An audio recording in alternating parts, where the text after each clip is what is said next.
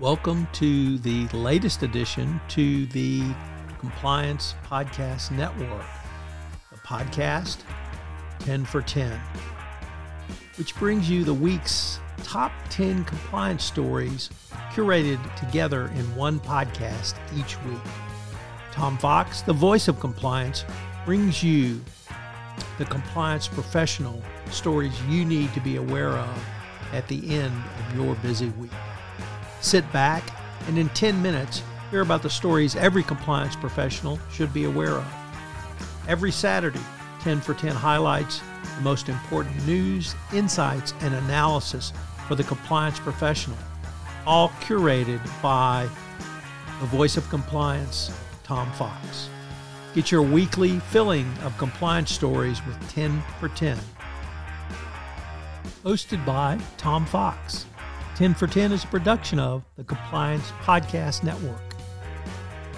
Today we have stories for the week ending September 16, 2023.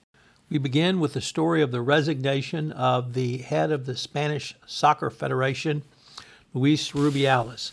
He finally resigned as president because of the ongoing investigation into his unsolicited kiss on Spanish forward Jenni Hermoso. Uh, Hermoso filed a criminal complaint which led prosecutors to opening a charge against Rubiales. He faced charges of sexual assault and coercion after or for his conduct rather after the World Cup win by Spain over England. This led to his resignation. Uh, one can only say better late than never.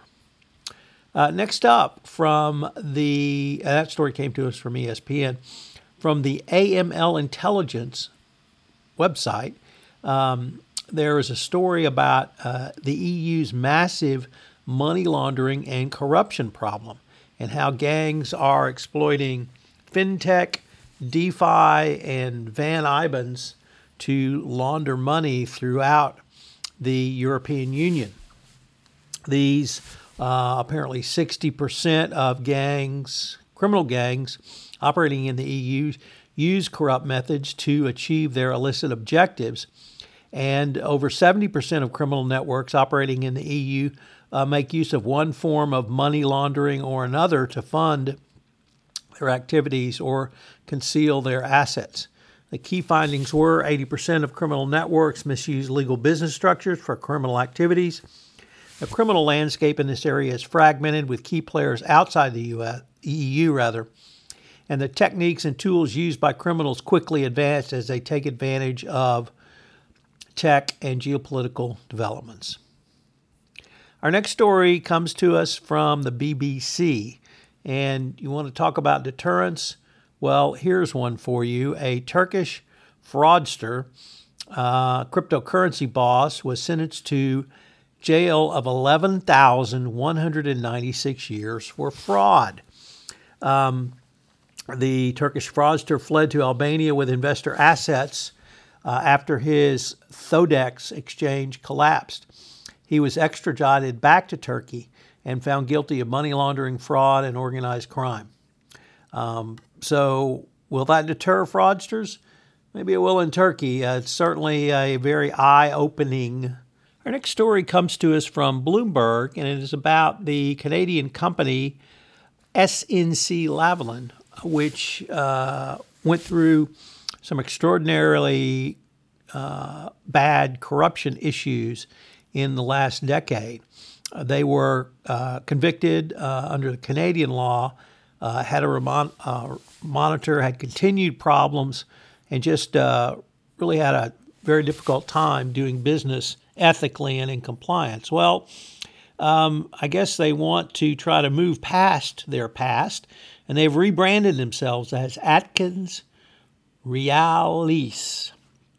So uh, it starts, or it's a moniker as a nod to W.S. Atkins PLC, the UK engineering firm that bought, um, or SNC bought in uh, 2017, as well as its company roots and headquarters in Montreal. So, uh, will a name change be enough? No. Uh, will a culture change be required? Of course. Have they made the culture change? Still an open question.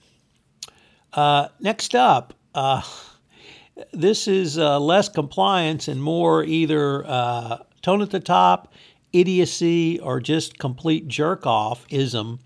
But one of Australia's richest man men in a uh, videotaped presentation at a, at a, summit in Australia said that uh, workers had uh, gotten too much power after the pandemic and were now arrogant and need to be punished. And indeed, workers need to feel pain. And that you know, the reason the construction industry, for instance, in Australia, is um, in difficult shape is because lazy people don't want to work. Uh, really, it, I watched the video and it was just unbelievable the things this guy said. So I hope you're not going to work for this jerk off um, because it's going to be one miserable place.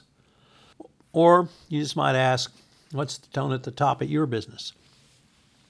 Our next story comes to us from the Houston Chronicle as the British Petroleum or BP CEO, Bernard Looney, resigned this week. And the reason he resigned was failure to disclose past relationships, yes, that's plural, with colleagues. What's interesting about this was he was uh, investigated by BP's board of directors relating to past personal relationships, plural, with colleagues in 2022, and they found no breaches of the company's code of conduct. Um, however, a, another uh, incident arose, and investigation of the second incident um, the CEO informed the company he had not been fully transparent with a previous investigation, i.e., he lied. So he has resigned. Um, so, talk about CEOs just not setting a proper tone. Well, uh, the CEO of BP had multiple relationships with company employees. How does that sound? Our next story comes to us from the Wall Street Journal, Risk and Compliance Journal. Richard Vanderford reporting that uh, ex SEC Chairman Jay Clayton believes that big businesses should disclose China risks. He said the largest U.S. public companies should be forced to disclose their exposure to China and how an abrupt, quote, abrupt decoupling, end quote, might play out. If you listen to my uh, podcast series on the coming conflict with China from the business perspective, you know the seriousness of this issue. So uh, when Jay Clayton says something like this, I think this gets a lot of people's attention. So if you're doing business in China, I hope you're assessing your risk for a quote, abrupt decoupling, end quote. Next up, the second of three stories from the Wall Street Journal, Risk and Compliance Journal. This time, David Smagalla reporting that the Department of Justice is, was, is going to surge resources at corporate crimes with national security implications.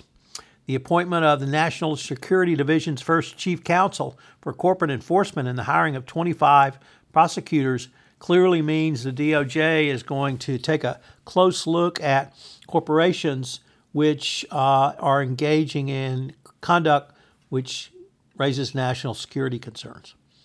Next up, our third and final story from the Wall Street Journal, Risk and Compliance Journal, Richard Vanderford reporting that Gary Gensler has declined to give a timeline for the final climate disclosure.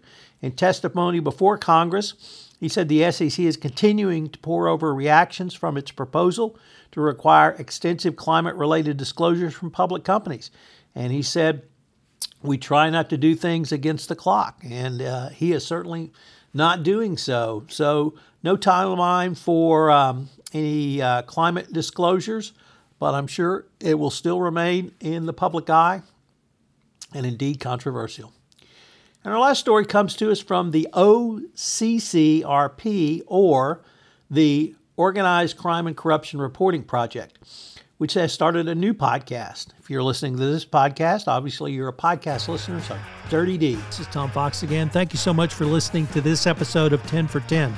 As I mentioned in prior episode, this is the one request I've received most often from podcast listeners of the daily compliance news to put together a summary at week's end so that every compliance professional can catch up on the news quite quickly. So I hope you will subscribe, rate, and review this new podcast addition to the Compliance Podcast Network family, 10 for 10. If you've got an idea for a podcast, I'd love to hear from you. I start many shows based upon ideas from listeners. Give me a shout. You can reach me at tfox at tfoxlaw.com. 10 for 10 is a proud member of the Compliance Podcast Network.